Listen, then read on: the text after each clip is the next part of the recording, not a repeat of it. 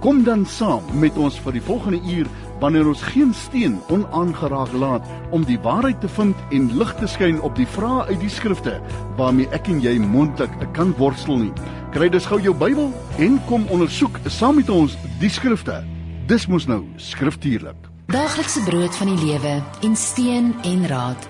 Dit alles en nog baie meer op 657 AM. Dis waar dit gebeur, 657 AM, hartlike warm radiokansel. Goeiemôre, baie welkom vir die volgende uur.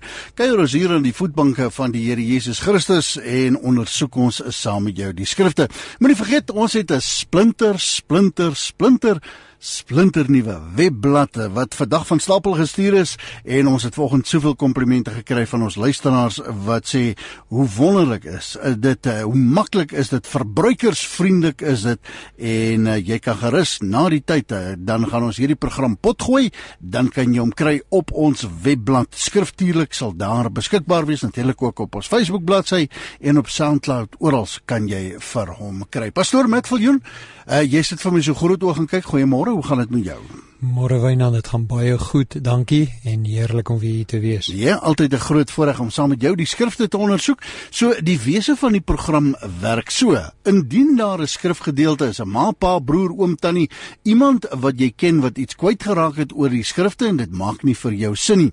Miskien staan jy in die huwelik, het dit te doen met die opvoeding van jou kinders, het dit te doen met familieverhoudinge of dinge by die werk. Goed wat jy antwoorde uit die skrifte uit oorsoek dan stuur jy vir ons 'n WhatsApp 082 657 27 29 jare gelede was hier 'n Engelse program gewees op Radio Kansel Q&A onthou jy hom questions and answers? En ons het toe die Afrikaanse weergawe daarvan geskep. Ons het hom so 'n bietjie gepoleer die naam skriftuurlik gegee want uh, Handelinge 17:17 17 sê u woord is waarheid heilig hulle in u waarheid reinig hulle met u waarheid. Mag die woord van die Here nie net by die een oor in en by die ander oor uit nie maar dat ons werklik waar ook in hierdie program dis waarvoor ons bid veranderde lewens sal hê omdat ons hierna nie kan sê ek het nie gehoor nie, ek het nie geweet nie. Die man aan die voorpunt van hierdie spies is dan uh, pastoor Matt Viljoen. Ek wil vir jou vra as ek mag. Wil jy nie vir ons broer bid nie? 'n Enorme verantwoordelikheid. Die ouens wat dit doen wat hy doen is bitter skrale eil gesaai op hierdie aarde en daarmee besing ek nie net sy lof nie, maar die lof van ons Here. Dis 'n geweldige verantwoordelikheid om uh, skriftuurlik te kan doen en so soos wat die vrae inkom. Ja, ons het die Bybelprogramme, ja, ons het die Logos programme en alles, maar 'n diepe vertroue in Heilige Gees dat wat ons antwoord gees is en nie vlees is nie. En daarom wil ek vir jou vra, as jy nie deelneem aan die program nie, is jy baie welkom dan om vir ons te bid hier in die ateljee, spesifiek vir pastoor Matt te bid dat die Here vir hom sal inspireer, sy verstand sal verlig en goddelike wysheid sal gee om jou reg te antwoord. Die nommer waarheen jy jou vrae stuur, is 'n WhatsApp nommer. Moenie hom nie bel nie, moenie voice note stuur nie. Tik hom uit, sit die skrifgedeelte by dit waaroor jy 'n vraag het. 082 657 272 9. Nou party mense sê ek gee vir hom hopeloos te vinnig. Ekskuus, ek vat 'n bietjie van jou tyd op, maar ons wil seker maak dat jy hom onder jou kontakte het. Barom daar sit die Radio Kansel logo by en jy het hierdie uh, WhatsApp nommer wat ons vir alle tye gebruik. Is 'n unieke nommer is op die Vodacom netwerk. Dis ons frekwensie hierbo met die frekwensie van ons susterstasie onder in die Kaap en die syfertjie 2 in die middel. Hier kom hy 082 657 2 7 0729. Dis die WhatsApp nommer en jy dan baie welkom om daai vrae in te stuur. Die 27ste en die 3de November. Uh baie van ons luisteraars wat uh, hierdie uh, program boekstaaf uh om dan uh, deel te kan neem aan die program, neem net kennis dat die 27ste November en die uh 27ste Oktober verskoning en die 3de November is uh, pastoor Matt Viljoen ongelukkig nie beskikbaar nie en het ek en hy al van voordag af uh hier sit 'n programme opneem vir volgende week. Vars opgeneem en uh nou ja ons gesels oor die vrees van die Here ons gesels oor oordeel en vra wat 'n bietjie dieper navorsing vereis het. Ek is beïndruk met hy sê hy die die uh die Engelse praat van die midnight candle nê nee, laat brand om uh, om al daai inligting te versamel uit die skrifte uit. So dit dan volgende week neem dit gerus in ag.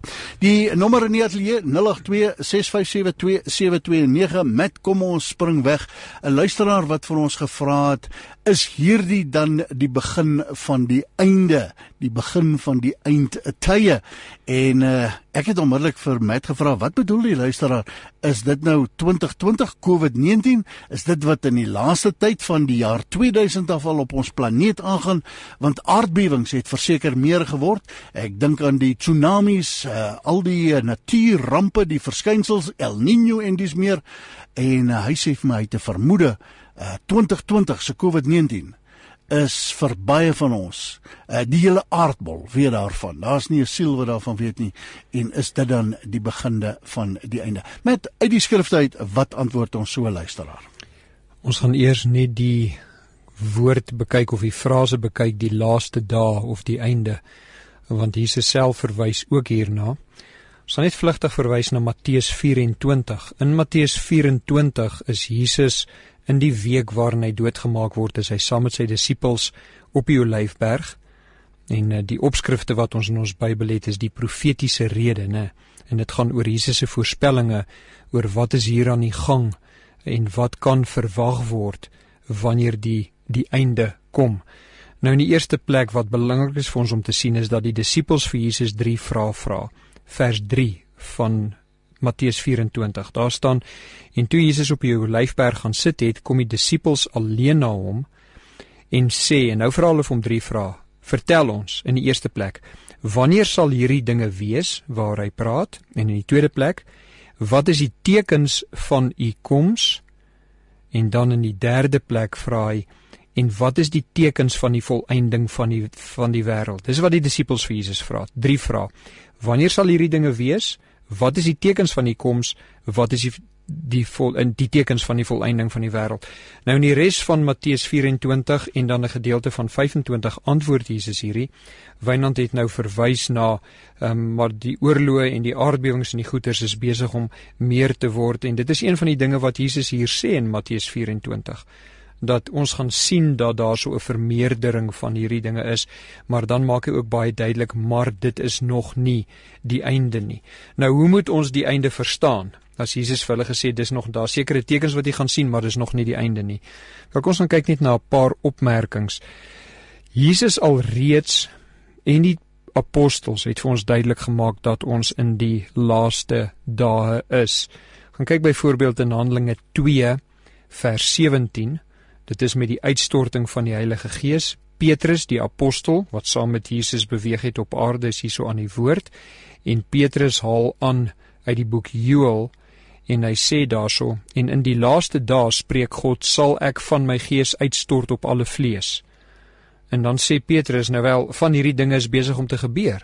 So daar is van die laaste dae dinge wat aan die gebeur is. Baie belangrik om te verstaan is dat Petrus in Handelinge se aanhaling uit Joël 2 'n spesifieke aanhaling van gedeeltes van Joël is en dat daar so 'n onderskeid is met die gebeure van hierdie dinge in twee tydperke, twee tydvakke. Nou ons moet net gou onderskei, daar's twee woorde wat in die Grieks gebruik word. Die ene is die woordjie kronos wat ons baie goed ken, kronologie.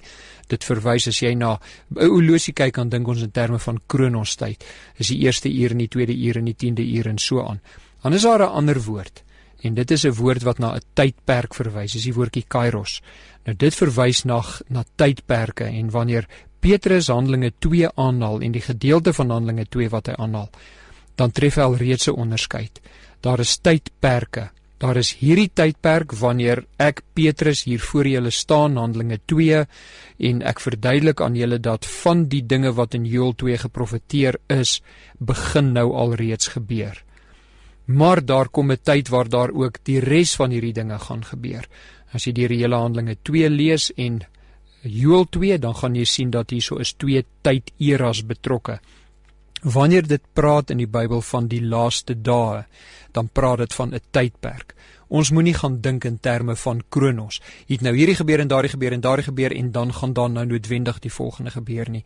Ons ken almal die geneigtheid van sommige om koerante oop te maak en wêreldgebeure te soek en dan sê hulle hierdie dinge het nou in die Midde-Ooste gebeur daarom en dan maak hulle gevolgtrekking die einde moet om die draai wees. Ja, dit is sluit nou aan by die profeseë en erns word dit gekonnekteer en vasgeknoop aan profeseë, nê? Nee. Ja. ja. Nou weer eens, dis nie primêr Kronos tyd wat jy aan die gang is nie, dis Kairos tyd, dis tyd, vak tyd, era en al hierdie dinge gaan gebeur, maar ons weet nie presies wanneer die einde kom nie, soos Jesus in Matteus 24 duidelik maak. Daar kan nie 'n presiese tyd vasgestel word nie, die engele in die hemel weet dit nie. Christus as mens het nie geweet wanneer daardie tyd is nie, maar as God uiteraard weet hy wanneer daardie tyd is. So ons sien in Handelinge 2, daar word gepraat van die laaste dae en daar's gebeure wat dit nou al klassifiseer as die laaste dae. Dan sien ons ook in 2 Timoteus 3 wat Paulus 'n belangrike ding sien wat ons weer eens in ons tyd, die tydperk waarin ons nou leef kan identifiseer. Paulus sê in 2 Timoteus 3: "Maar julle moet weet dat daar in die laaste dae swaar tye sal kom." Nou praat hy van toekoms, né? Alhoewel ons weet dat in Jesus se tyd het ons reeds die laaste tydvak betree, sê Paulus, hierdie tydvak het nog 'n spesifieke um, uh, openbaring, 'n spesifieke gebeurtenis. Vers 2, kyk hoe gaan mense word, 2 Timoteus 3 vers 2.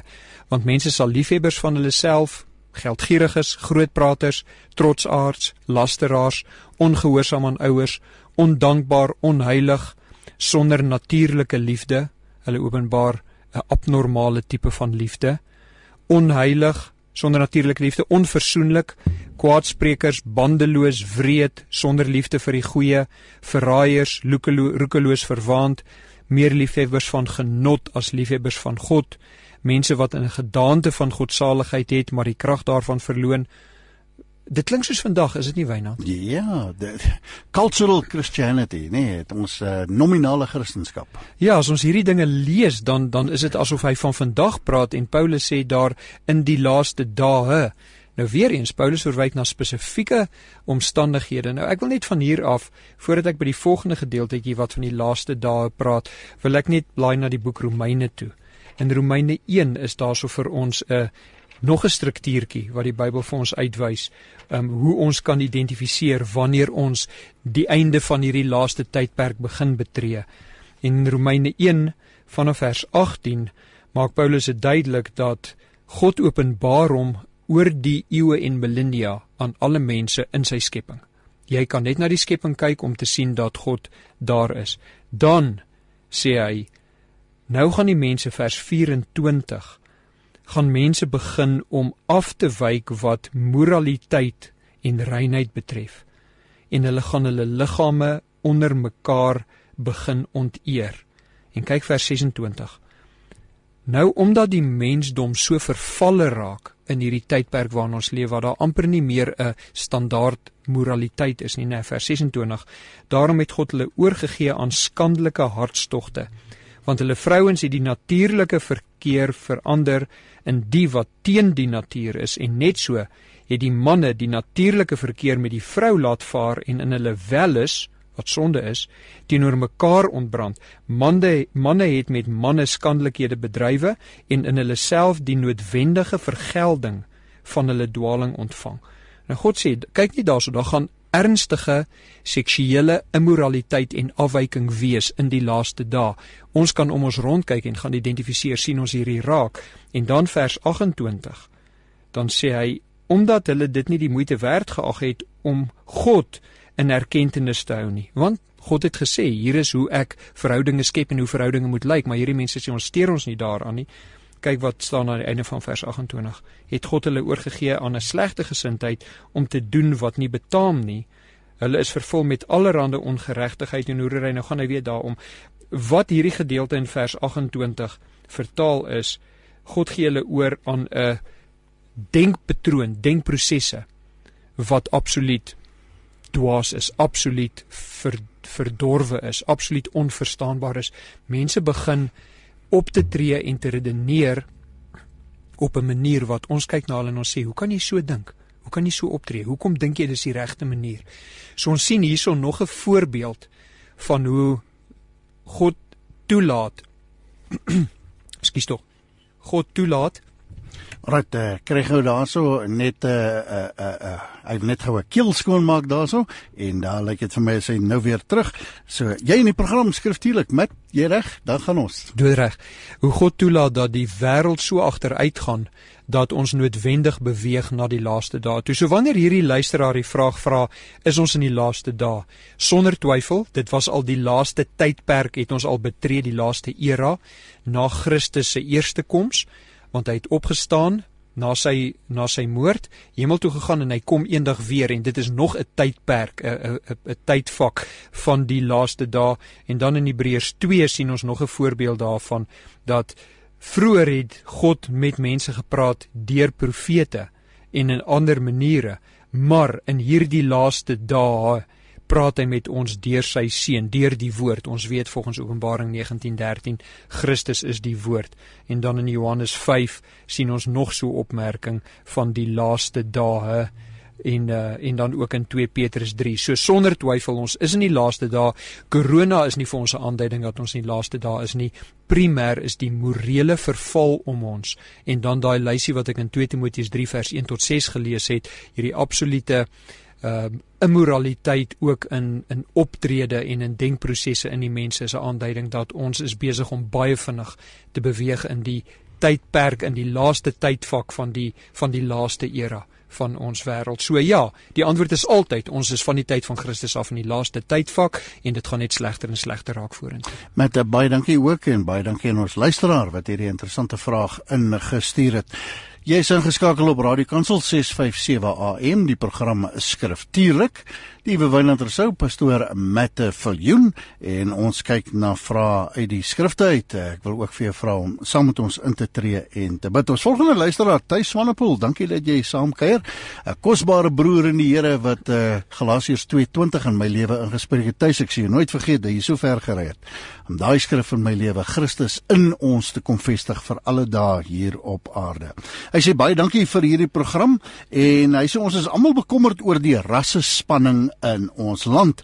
Wanneer ek egter met ander kleuriges in Suid-Afrika praat, kinders van die Here, dan is ons in ooreenstemming dat die son oor almal kan skyn in hierdie pragtige land van ons. Ons stem almal daar saam. My vraag dan, wat leer die woord ons? Moet ons as kinders van God, kinders van die Here uit alle rasse, volke, tale en nasies, uh nie liewer 'n forum daarstel om aktiewe leiding te gee oor rasseverhoudinge, hoe om dit te verbeter of moet ons slegs passiewe bidders bly. Met uit 'n tweede vraag ook gevra. Kom ons kom ons hanteer net eers gou hierdie ene. Uh, ek ek, ek dink Wat 'n wonderlike voorstel. Sou ons as Christene nie die voortou kon neem met so iets nie? Die vraag is altyd dit neem verantwoordelikheid en almal het nie altyd die tyd of uh, die lus om in te klim en te sê hier is ek Here stuur vir my nie. Wat antwoord ons vir hom? Is dit hoegenaamd skriftuurlik? Want hy sê gemeet aan ander kinders van die Here in Suid-Afrika voel ons almal dieselfde oor hierdie sonskyn land van ons. Wat antwoord ons vir tuis uit die skrifte uit?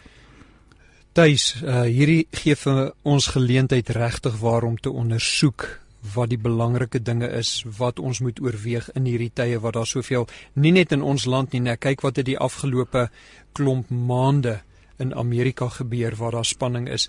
Kyk wat gebeur nou in um, in in van die vroeëre Russiese state. Ehm um, wat daar aan die gang is hoe mense in die in die die noordelike gedeelte van die Midde-Ooste wat daar aan die gang is. So sonder twyfel is daar regtig 'n klomp gemors aan die gang in die wêreld en die vraag dan is altyd wat is ons as Christene se verantwoordelikheid onder hierdie omstandighede? Nou ek gaan eers die einde van die eerste vraag se antwoord gee. Ons het so forum. Daardie forum is gestig Daardie forum is aktief elke week en deur die week en daardie forum noem ons die kerk van Jesus Christus. Dit is die forum.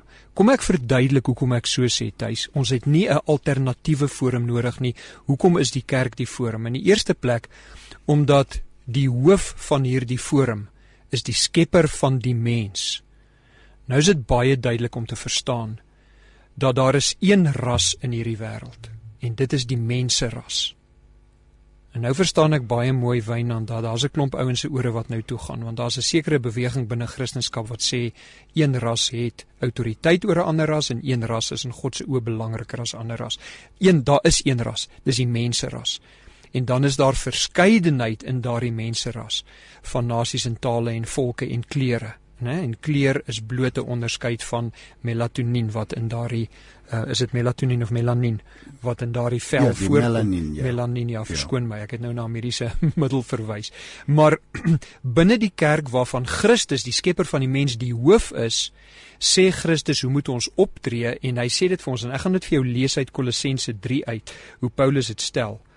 Hy sê julle moet verstaan.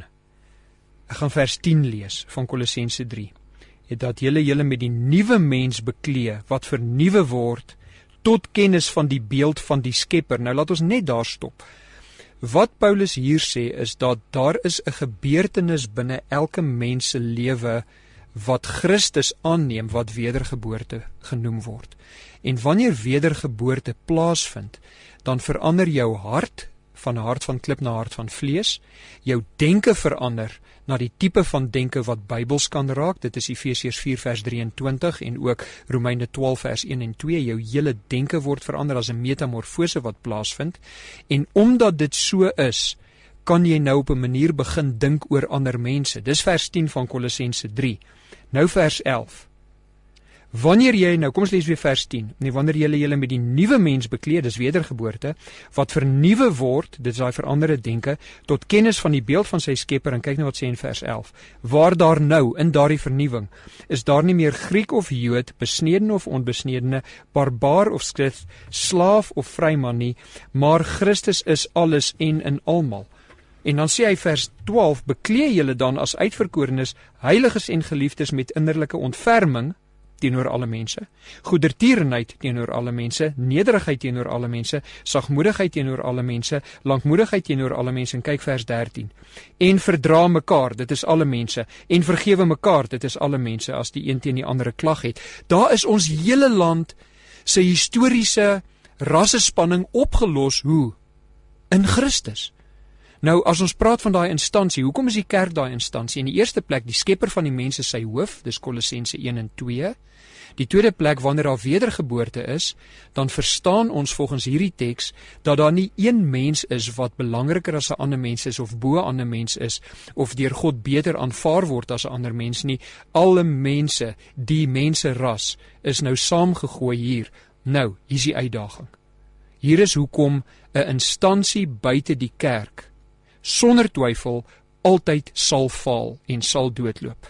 Ons het oor die eeue dit gesien oor en oor en oor dat daar instansies gestig is om rasseverhoudinge te verbeter en dit faal. Hoekom faal dit? Paulus verduidelik vir ons in 1 Korintiërs 2 hoekom dit noodwendig sal faal. Vers 14.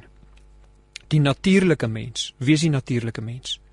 Vers 11, 12, 13 verduidelik vir ons is die wat sonder die gees van God is, die wat nie wedergebore is nie. Kyk wat sê die natuurlike mens. Die natuurlike mens neem die dinge van die gees van God nie aan nie. Wat is die dinge van die gees van God? Dit wat ons nou in Kolossense 3 gelees het. Hy neem dit nie aan nie, want dit is vir hom dwaasheid. Hy sê vir jou, is jy van jou sinne beroof as jy so 'n organisasie in die hande in aan die gang wil kry? Dit is vir hom dwaasheid en hy kan dit nie verstaan nie omdat dit geestelik beoordeel moet word. Hoekom sien ons deur die geskiedenis in die millennia en die eeue en oral in die wêreld vandag hierdie spanning en haat tussen rasse. Dit is mense wat die Here Jesus Christus nie liefhet nie en daarom fokus hulle op dit wat soos hulle lyk, soos hulle is, soos hulle dink, soos hulle praat, soos hulle optree. En dit gaan altyd spanning veroorsaak. So Tuis baie dankie vir hierdie vraag. Dit is bitter belangrik dat ons hierdie forum wat reeds daar gestel is, die kerk van die Here Jesus Christus, gebruik om hierdie dinge te doen. Hoe? Deur die evangelie uit te dra aan alle mense, want elke mens maak nie saak watter kleur geur ontstaan, toekoms, fokus wat ook al nie, wanneer hulle in Christus is dan raak hulle soos Christus soos ons in Kolossense 3 gelees het en dan verander daardie mens se rasse fokus en daardie mens begin dan um, om om uh, vrede te verkondig onder verskillende mense. En dan die vraag oor gebed. Ons bid dat die spoegspad dat die Here sy kerk op hierdie aarde sal bou sodat ons hierdie forum verder kan gebruik om dit te doen wat hy al die eeue nog doen en dit is om verskillende mense saam te trek. Met die rasse spanning en die rasse verhoudings het geweldig onder die vergrootglas verskyn na aanleiding van die gebeure daar in Senekal en die uh, jong plaasvoorman wat vermoor is en dis meer maar daar het op 'n stadium 'n man op sy bakkie gestaan en ten hemele geroep en voor almal wat wou luister, waar is die kerk wat 'n stem moet wees? En iemand het uitgeskree vir hom teruggeskree, jy is die kerk. En daar is tog 'n verantwoordelikheid want wanneer ons praat oor die forum en die kerk waarna jy en tuis nou verwys, is daar 'n gedagte maar jy met is die pastoor. Jy moet praat maar maar ek. Wynand wat nie die pastoor is nie, het net so verantwoordelikheid. Hy sê die verantwoordelikheid. Elkeen van ons het 'n verantwoordelikheid. Is ons nie die kerk nie? Ja, Wynand en hier sou ons daai vraag antwoord en dit is altyd die uitdaging van daar's soveel vertakkings van hierdie argument. Ons kan onmoontlik alles daarvan bespreek om 'n volledige beeld en antwoord te gee. Maar in die gemeente, elke Sondag, sit daar mense wat in sy hart 'n weerstand het in 'n ander ras en taal en nasie. Daar is altyd daai mense. So wat doen jy op 'n Sondag of 'n Woensdag aand Bybelstudie of wanneer ook al, dan roep jy mense op tot bekering en om te verstaan dat dit trots sondige trots is wat jouself as belangriker as 'n ander ag. Dis die eerste punt. Dis soos die fariseer en die tollenaar, nê, nee, die verhaal van die fariseer. Korrek in Lukas, nê, nee, wat die ja. nou homself regverdig ag en die ander een sê Here. Dis nie soos hulle nie. Ja, Here, ek is 'n sondaar, wees my genadig. Ja. Dan die tweede punt is wanneer ons op 'n plek bymekaar kom waar die omstandighede gespanne en moeilik kan wees, dan moet ons mekaar een ding herinner. Hierdie aarde is tydelik, hy gaan vergaan. Jesus Christus gaan hom vernietig. Jy kan dit gaan lees in Openbaring 20 en 21. 19:20-21. En die voorafgaande hoofstukke verduidelik ons presies hoe dit reg gereed gemaak word vir vernietiging. Ek dink dis 'n skok vir baie ons nou wat ja. jy nou sê. Christus gaan hierdie aarde vernietig. Ja. Dan die volgende opmerking is Christus het sy kinders op hierdie aarde een instruksie gegee. Wanneer jy tot wedergeboorte gekom het, dan is die res van jou lewe gefokus, gesentreer op my Christus as hoof met my instruksies. En wat is die wet van Christus? Een woord, liefde. Gaan lees dit byvoorbeeld in Galasiërs en in in um, um, uh, Johannes, Johannes 13:14. Maar in Galasiërs 6 gaan lees jy die die wet van Christus is liefde. Nou hoe leef ons daai liefde uit? Hierso is die moeilike gedeelte wat mense teen die mure uitdryf en ek gaan my hoegenaamd nie begeef op die vlak van die politiek wat aan die gang is in ons wêreld en in ons land op hierdie stadium nie. Ek bly by die skrif want die skrif is absolute waarheid oor alle tye. Dis onfeilbaar en is absolute autoriteit en hier is die antwoord. Matteus 5 vers 44. Maar ek, Jesus, sê vir julle: Julle moet julle vyande lief hê. Seën die wat julle vervloek, doen goed aan die wat vir julle haat en bid vir die wat julle beledig en julle vervolg. Nou wynand wanneer ons Matteus 5 vers 44 vat en ons gaan dink, waar laat dit my? In hierdie omstandighede in ons land waar dit so gaan en waar daar al hierdie wreedaardighede en wetteloosheid aan die gang is. Waar laat dit my? As 'n Christen laat dit my op die plek dat ek hierdie instruksie het van Jesus self. En dan moet ek een ding baie mooi verstaan. As ek in daai selfe hoofstuk Matteus 5 net so bietjie vroeër gaan en ek gaan lees in vers 11 van Matteus 5. Kom ons maak dit vers 10. Salig is die wat vervolg word ter wille van geregtigheid, want aan hulle behoort die koninkryk van die hemele. Vers 11 van Matteus 5. Salig is julle wanneer die mense julle beledig en vervolg en valslik allerhande kwaad teen julle spreek om my ontwil. Vers 12 verbly en verheug julle omdat julle loon groot is in die hemele want so het hulle die profete vervolg wat voor julle gewees het. So wat is die instruksie? Elkeen van ons is deel van 'n gemeente veronderstel om te wees. In die gemeente moet ons leer wat is God se verwagting van ons. Het ons nou Matteus 5 vers 10 tot 12 gelees, Matteus 5 vers 44, dis God se verwagting van ons en dan moet ons lig en sout in hierdie wêreld gaan wees wat die Here ook vir ons in Matteus 5 um, verbeel ek my of sê ek kan nie onthou spesifiek waar nie wat hy vir ons sê. Ons moet lig en sout in hierdie wêreld wees. So wat moet ons doen? Ons moet uitgaan en ons moet een vir een moet ons mense die evangelie gee want hier's die interessante punt. Daardie moordenaar, daardie geweldenaar het laans Jesus aan die kruis gehang en gesê Here. En wat het God vir hom gesê? Vandag, vandag sal jy saam met my. Die moordenaar, die geweldenaar is redbaar. En daar's net een manier wat hy gered word en dis deur die evangelie.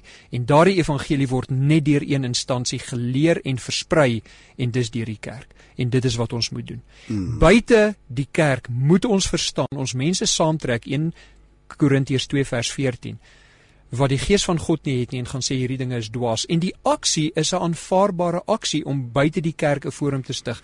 Die probleem is nou het jy groepe en mense bymekaar wat nie geregenereer is nie en 'n mens wat nie geregenereer is nie se primêre fokus is altyd my eie voordeel. Self. 'n Christen se primêre fokus is altyd die voordeel van die ander mens. En daarom sê ek, daardie forum bestaan, ons moet daardie forum gebruik, maar daardie forum begeef hom nie op die platform van die politiek nie, daardie forum bly altyd met 'n geestelike boodskap. So maak nie saak watter politikus is wat watter kleur pet op het en watter tipe van politieke um, agenda agenda verkondig ja. nie, ons agenda bly altyd Jesus Christus, ons agenda bly altyd om die evangelie uit te dra en as ons in die proses doodgemaak word, dan gaan ons hemel toe. Ja. Ons moet onthou, ons leef in hierdie wêreld, maar ons is nie van hierdie wêreld nie. En met ons het al programme gedoen hier op hierdie radiostasie waar ons gesels het oor oor kultuur en kultuur wat 'n mensgemaakte ding is en dat ons kulture geweldig uiteenlopend verskil. Maar ek dink na aanleiding van van tuise opmerking en ek weet ons spandeer nou baie tyd aan hierdie vraag, maar na aanleiding is dit nie belangrik dan dat ons as broers en susters oor kultuur as ek dit aanhalingstekens kan sit want aan die einde van die dag is ons God se skepping by mekaar kan kom en sê want die die, die, die Lukas 10:2 sê groot is die oes min is die arbeiders.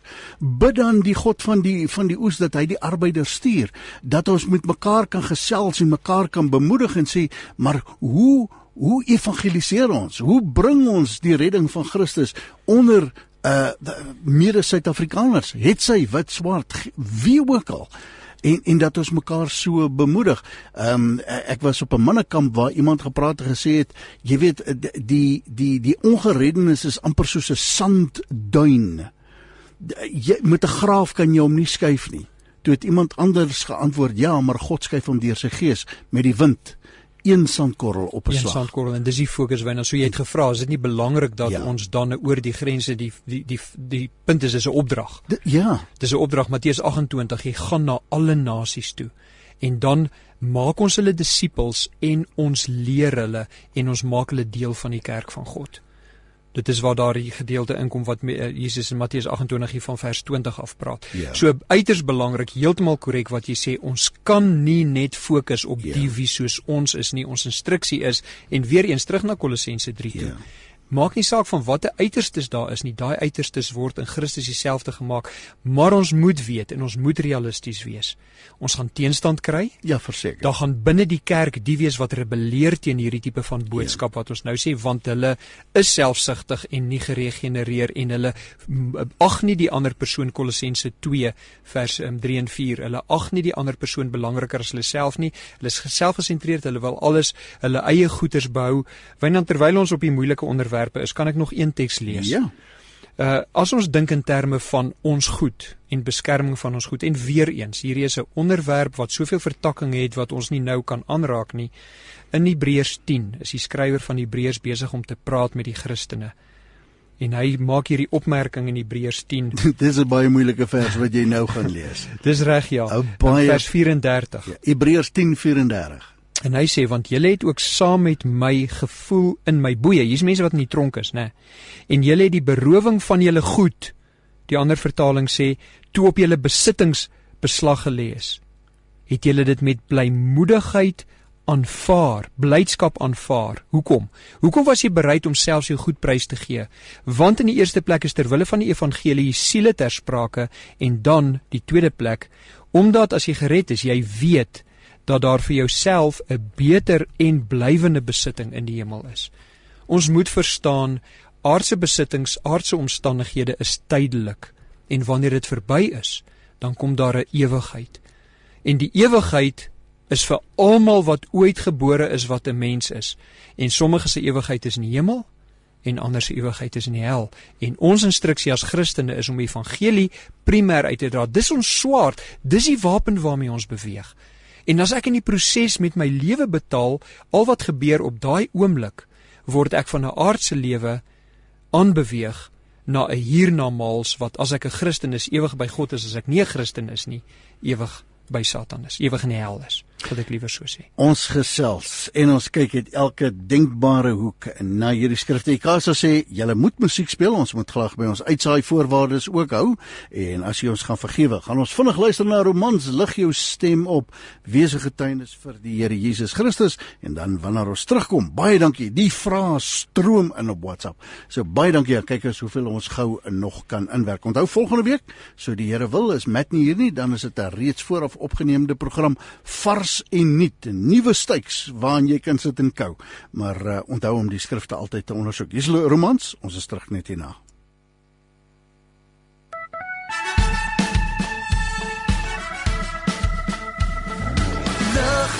Stem op tot sy eer. Lig jou hande van heilig hier. sien die lig en sing vir hom.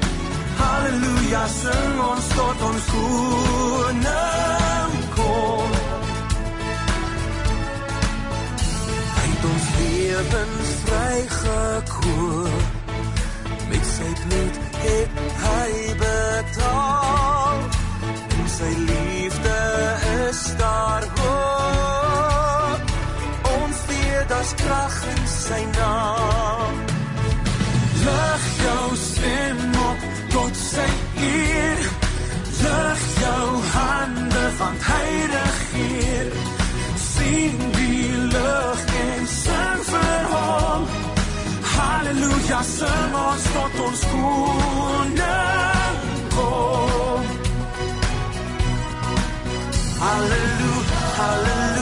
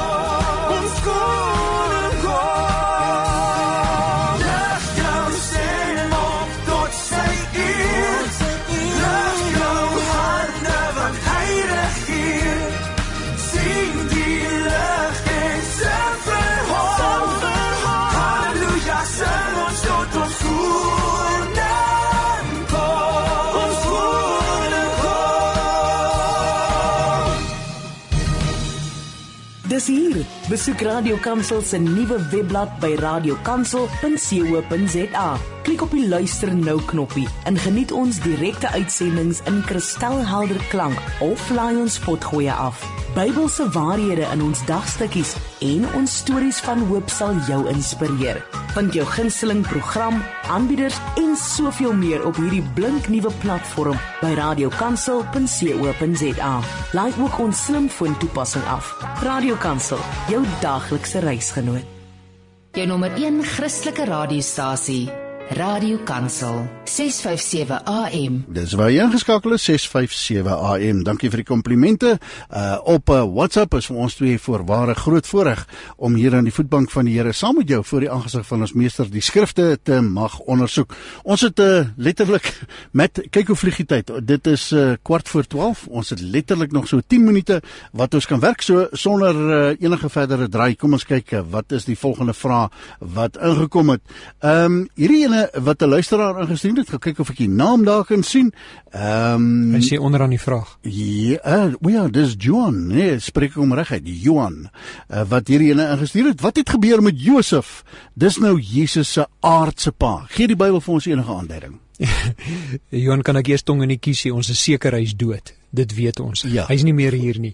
Ehm um, uh, dit is baie interessant dat ons so min inligting oor Josef kry. Hy verdwyn letterlik van die toneel af. Een oomblik is hy daar en die volgende oomblik is Jesus en sy broers en sy susters voor hom. So ons kan die afleiding maak dat ehm um, Jesus het nie sy pa sien oud word nie.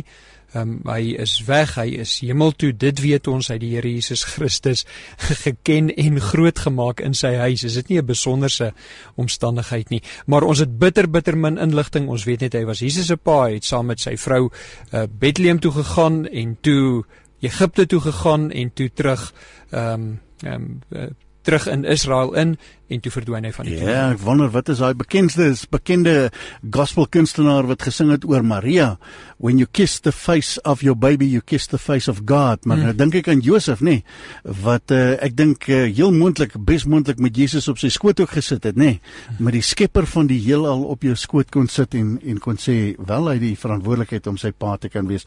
Met baie dankie vir daai en Johan, ons beweeg aan en dan uh, sê die volgende luisteraar, 'n uh, Engelse luisteraar wat sê I, I I may be asking a funny question. But here it comes. Is it okay for a married man to have a female friend which by the way they friends since primary school? Secondly, to visit his single lady friend. Though it's just innocent friendship, my question is is it permissible? Is it correct? Now, interestingly enough, uh, baie interessant. Dit is 'n vroulike luisteraar wat hierdie vraag ingestuur het. Ons gaan haar beskerm. Ons wil nie haar naam noem nie. Uh, maar baie dankie 'n vroulike luisteraar dan wat hierdie Engelse vraag ingestuur het. So, met wat antwoord die woord van die Here ons omtrent dit? Wynand die vraag wat die persoon gevra het is is dit aanvaarbaar? Is dit permissible? Is dit toelaatbaar? Is dit korrek? Um, kom ons sit 'n meer pertinente vraag by. Is daar enige wysheid betrokke in so 'n situasie of nie? Die antwoord is onteenseglik nee. Daar is geen wysheid betrokke in sulke omstandighede nie. Daar is nie 'n verbod in die Bybel wat uitgespel is en sê dit mag nie gebeur nie.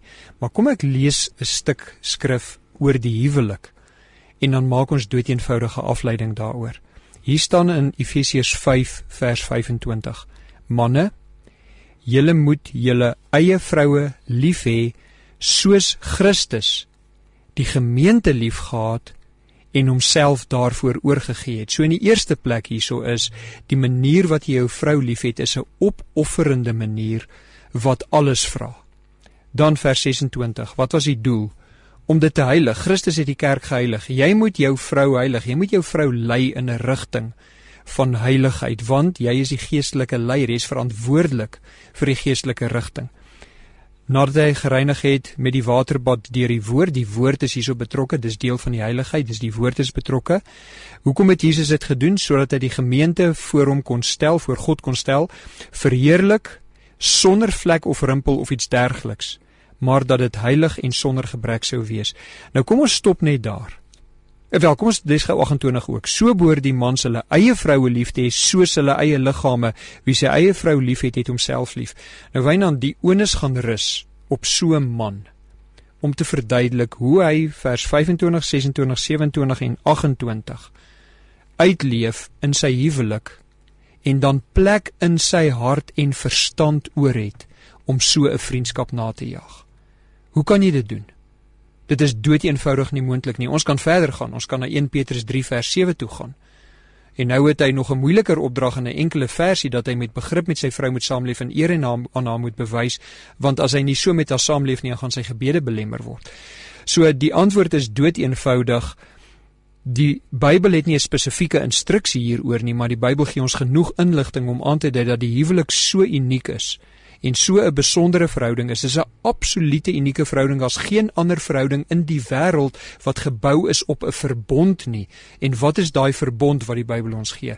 Dat jy voor God 'n belofte maak dat jy hierdie tipe van lewe saam met jou vrou sal lei. Nou ek is seker daar's nou baie mans wat skuldig is. Ja. Yeah.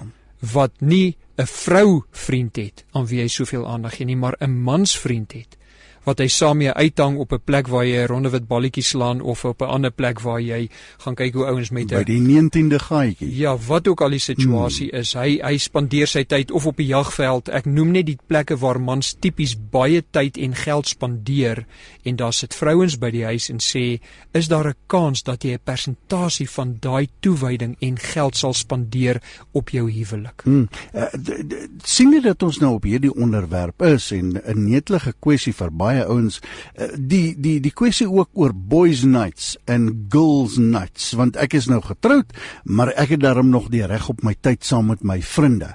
Uh hierdie is ook nie 'n goddelike begrip nie, nê. Daar is nie so iets soos 'n reg op my tyd nie. Ja. Efesiërs 5 en Psalm 90 maak opmerkings en sê koop die tyd uit.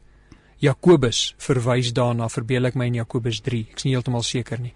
Maar die, die ons tyd is in God se hande. Ons ja. verantwoordelikhede is deur God gegee. As jy 'n man is en 'n pa is, dan moet jy baie baie versigtig wees met hoe jy besluit om jou tyd te spandeer. Ek het nie gesê golf is sonde of wat is die ander of jag is sonde nie. Ja, ek het dit nie gesê nie. Ja. Maar wat daar gebeur en wat daar uitbroei en wat die impak daarvan op jou huwelik is. Ja. Dit mag aandui dat daar sonde betrokke is. So wanneer jy nou vra oor 'n boys night, Uh, hoe gaan jy jou verantwoordelikheid aan jou gesin verduidelik as jy gaan evalueer wat tipies op hierdie nagte uitbreek? Kom ek sê so.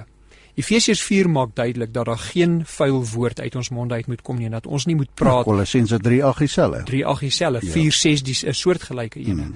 Ehm um, dit wat ons praat moet tot eer van God wees. Dit is uh, Jakobus 3 aan die einde. Uh, ons tonge moet dinge praat wat tot eer van God is.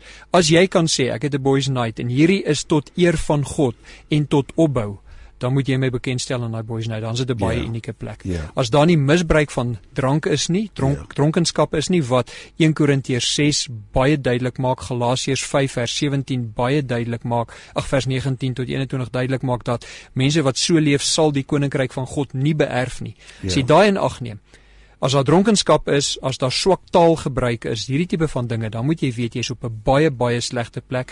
1 Korintiërs 6 vers 9 en 10, Galasiërs 5 vers 19 tot 21 is plekke wat vir jou duidelik maak Efesiërs uh, 5 vers 3 tot 5 dat mense wat so leef sal die koninkryk van God nie um beerf nie. So Wynand, baie mooi dink hoe jy jou tyd en jou geld spandeer en hoe jy regverdig dat jy nie by jou huis is behalwe as dit in ooreenstemming met jou vrou is en jy weet God word geëer. Ek wil die gesprek verder vat en in hierdie dag en tyd waar daar altyd eh, 'n ma en 'n pa is wat werk, die pa is by hierdie werk, die ma is by daardie werk en uh, daar is uh, ander mans saam met jy wie werk en daar's ander vrouens en dit dra baie by nê nee, tot die tot die egskeidingssyfer en dit wat ons sien sien in hierdie land ook. Daar moet die lyne ook baie duidelik getrek word, nê, nee, met oor oor oor wat is toelaatbaar en wat is nie toelaatbaar nie. Enige iets wat jy sal probeer verberg vir ander mense se oë of ore. Ja. Is iets wat jy moet gaan evalueer want God weet daarvan. Ja.